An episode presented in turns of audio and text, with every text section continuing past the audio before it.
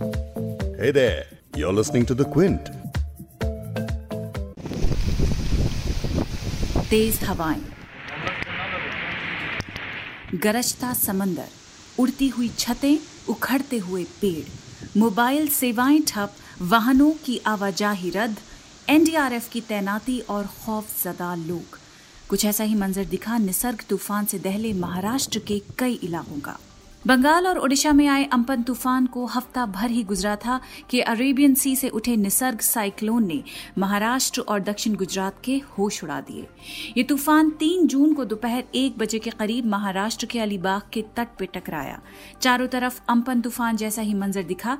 हालाँकि इस पॉडकास्ट के रिकॉर्ड होने तक संपत्ति के नुकसान की ही खबरें थीं, लेकिन शुक्र है, जान के नुकसान की खबर नहीं आई। निसर्ग की वजह से महाराष्ट्र और गुजरात के अलावा दमन और दीव, दादरा और नगर हवेली को हाई अलर्ट पर रख दिया गया, क्योंकि ये सारी यूनियन टेरिटरीज भी इस तूफ़ान के रस्ते में आते हैं। लेकिन महाराष्ट्र में इसका ज़्यादा असर देखने को मिला है। कोरोना से कांपते मुंबई शहर में भी इस तूफ़ान का असर दिखा। इसके असर का अंदाज आप इस बात से लगा सकते हैं कि मुंबई में ये सौ साल का सबसे खतरनाक तूफ़ान है। निसर्ग चक्रवाती तूफ़ान के बारे में ही आज इस पॉडकास्ट में बात करेंगे। क्विंट हिंदी पर आप सुन रहे हैं बिग स्टोरी हिंदी। मैं हूँ फबीहा सैयद। कोरोना वायरस का हॉटस्पॉट महाराष्ट्र तूफ़ान का भी हॉटस्पॉट बन गया। बंगाल की खाड़ी में साइक्लोन का बनना और पूर्वी तटीय क्षेत्र जैसे पश्चिम बंगाल और उड़ीसा से टकराना अक्सर सुनने में आता है लेकिन महाराष्ट्र और गुजरात के पास तटीय क्षेत्रों में ऐसा क्या बदलाव हुआ है कि अब यहाँ भी चक्रवाती तूफ़ान आ रहा है? इसके बारे में डिटेल में समझा रहे हैं डॉक्टर अंजल प्रकाश जो आईएसबी में Bharti institute of public policy के रिसर्च डायरेक्टर हैं। Uh, पहली बात ये साइक्लोनिक इवेंट्स अनप्रिडिक्टेबल हैं इसलिए कितने सीवियर होंगे? इसके बारे में कुछ नहीं कहा जा सकता। डॉक्टर प्रकाश के अलावा हमने बात की महाराष्ट्र के रायगढ़ ज़िले की कलेक्टर निधि चौधरी से जो बता रही हैं कि तट पर से लोगों को इवैक्यूएट किस तरह कराया गया और कोविड के लिए बने रिलीफ सेंटर्स को किस तरह इस्तेमाल किया जाएगा।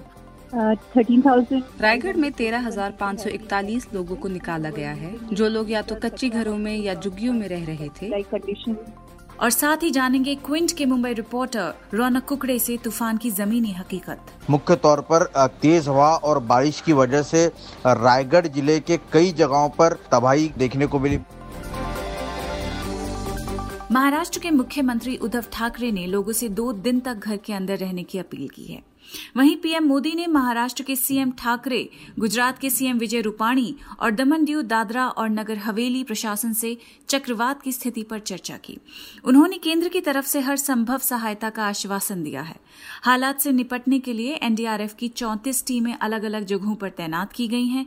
एनडीआरएफ के महानिदेशक एस एन प्रधान ने बताया कि 16 टीमें तो गुजरात में हैं और 15 महाराष्ट्र में। दो टीम्स दमन और दीव में हैं और एक दादरा एंड नगर हवेली में तैनात की गई हैं। आपको बता दें कि एनडीआरएफ की एक टीम में 45 कर्मी होते हैं। मौसम विभाग के मुताबिक करीब 120 किलोमीटर प्रति घंटे की रफ्तार से ये तूफ़ान ज़मीन से टकराया था। किसी की जान जाने की खबर नहीं आई, लेकिन कई लोगों के घायल होने की खबर है। मुंबई के सांता क्रूज में एक परिवार के तीन सदस्य घायल हो गए, जब तेज हवा से एक अंडर कंस्ट्रक्शन बिल्डिंग का एक हिस्सा उनकी झोपड़ी पर गिरा। कई जगहों पर शॉर्ट सर्किट की वजह से बिजली गुल रही। तटीय इलाकों से करीब चालीस हज़ार लोगों को निकालकर सुरक्षित जगहों पर पहुँचाया गया।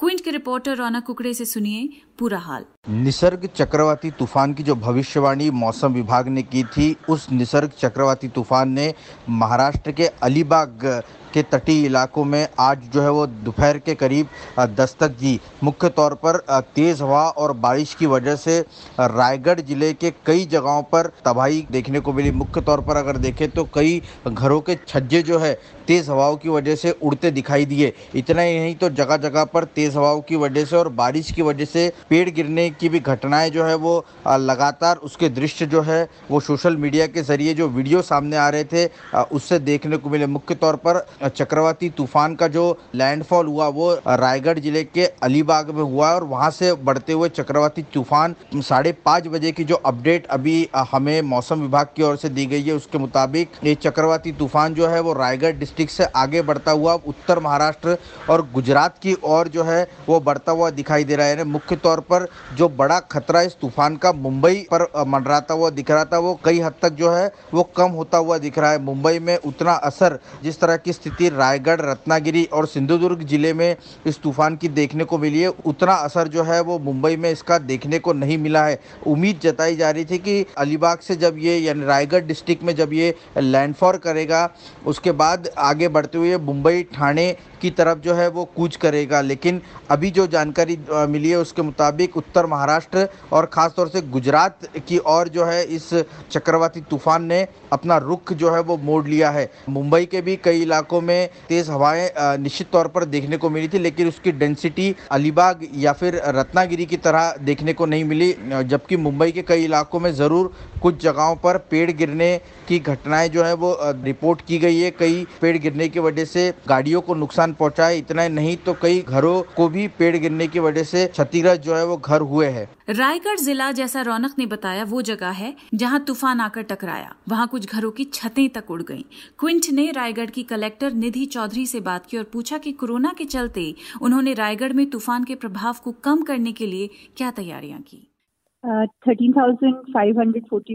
रायगढ़ में तेरह हज़ार पाँच सौ इकतालीस लोगों को निकाला गया है जो लोग या तो कच्ची घरों में या झुग्गियों में रह रहे थे या ऐसे पक्के मकानों में रह रहे थे जहाँ ग्राउंड फ्लोर पेड़ों से घिरे हुए थे। उन पेड़ों का उनके घरों पे गिरने का डर था इसीलिए लोगों को कल रात तक वहाँ से निकाला गया है। हालाँकि रायगढ़ मुंबई और पुणे के बहुत करीब है लेकिन हम कोरोना वायरस के संक्रमण को कंटेन करने में कामयाब रहे हैं। अभी कोरोना के यहाँ केवल चार सौ इक्यावन मामले हैं और इनमें से ज़्यादातर मामलों का इलाज पनवेल में चल रहा है। कोविड से जुड़ी क्वारंटाइनिंग भी हम पनवेल में ही कर रहे हैं। हालाँकि हमारे यहाँ कुछ क्वारंटाइन की फैसिलिटीज़ हैं, जिन्हें अभी तक फंक्शनल नहीं बनाया गया था। उन्हें तुरंत चक्रवात के लिए राहत केंद्रों में बदल दिया जा सकता है।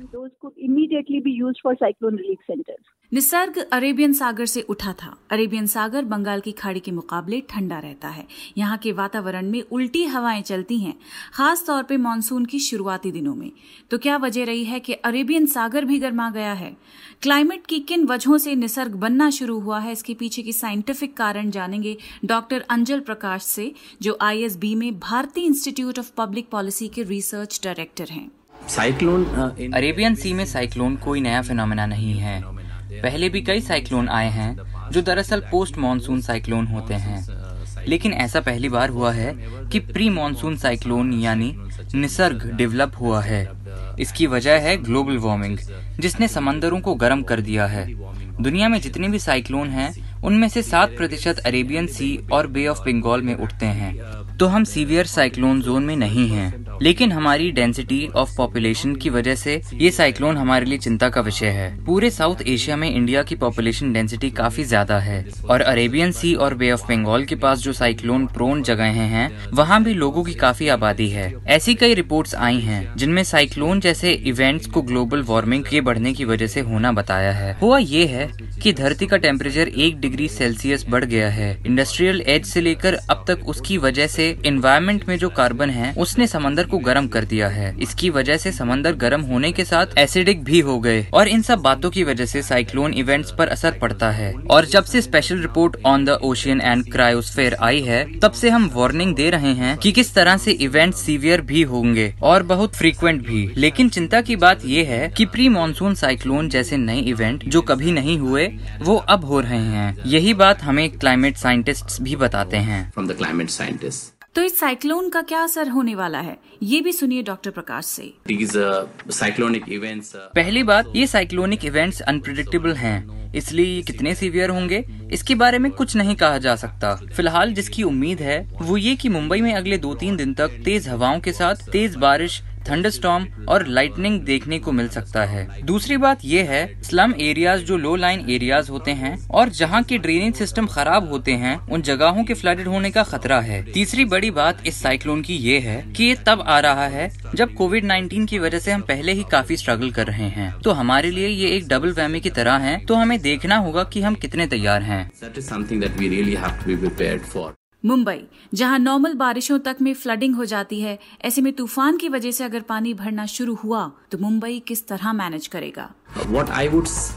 मैं आपको 2005 की याद दिलाना चाहता हूँ, जब भारी बारिशें हुई थी तब एक कमेटी बिठाई गई थी, जिसका नाम था माघव चितले कमेटी, जिसने चार रिकमेंडेशंस दी थी पहली ये कि मुंबई में ड्रेनेज लाइनें काफ़ी नहीं हैं। दूसरा ये कि जो लाइनें अभी हैं, उनमें ज़्यादा या तो ब्लॉक्ड हैं, या सोसाइटीज और स्लम्स के इंक्रोचमेंट की वजह से वो खत्म हो गई हैं। तीसरी बात ये है कि शहरों में कई वाटर रिजर्वायर या सोसाइटीज में छोटे पॉन्ड हुआ करते थे, जो फ्लड कंट्रोल में काम आते हैं उन सभी को सिस्टमेटिकली नई कंस्ट्रक्शन की वजह से खत्म कर दिया गया। चौथा और सबसे इम्पोर्टेंट पॉइंट था मुंबई के मैंग्रोव ये मैंग्रोव ही साइक्लोन के खिलाफ शहर का फ़र्स्ट लाइन ऑफ़ डिफेंस हुआ करता था। बहुत सारे ग्रुप्स अब भी ऐसे हैं जो इन मैंग्रोव को बचाने के लिए काम कर रहे हैं। लेकिन लगता है कोई पोलिटिकल विल ही नहीं है इन ग्रुप्स को सपोर्ट करने के लिए। हमें इन चारों पॉइंट्स पर ध्यान देना चाहिए जो बेहद ज़रूरी हैं, क्योंकि इस तरह से साइक्लोन इवेंट्स अब न्यू नॉर्मल बन सकते हैं। New normal new order of the day आखिरी खबर मिलने तक मुंबई से निसर्ग तूफ़ान का खतरा टल चुका था, लेकिन इस तरह के साइक्लोनिक इवेंट्स अब न्यू नॉर्मल बन सकते हैं। ये कहना है डॉक्टर प्रकाश का।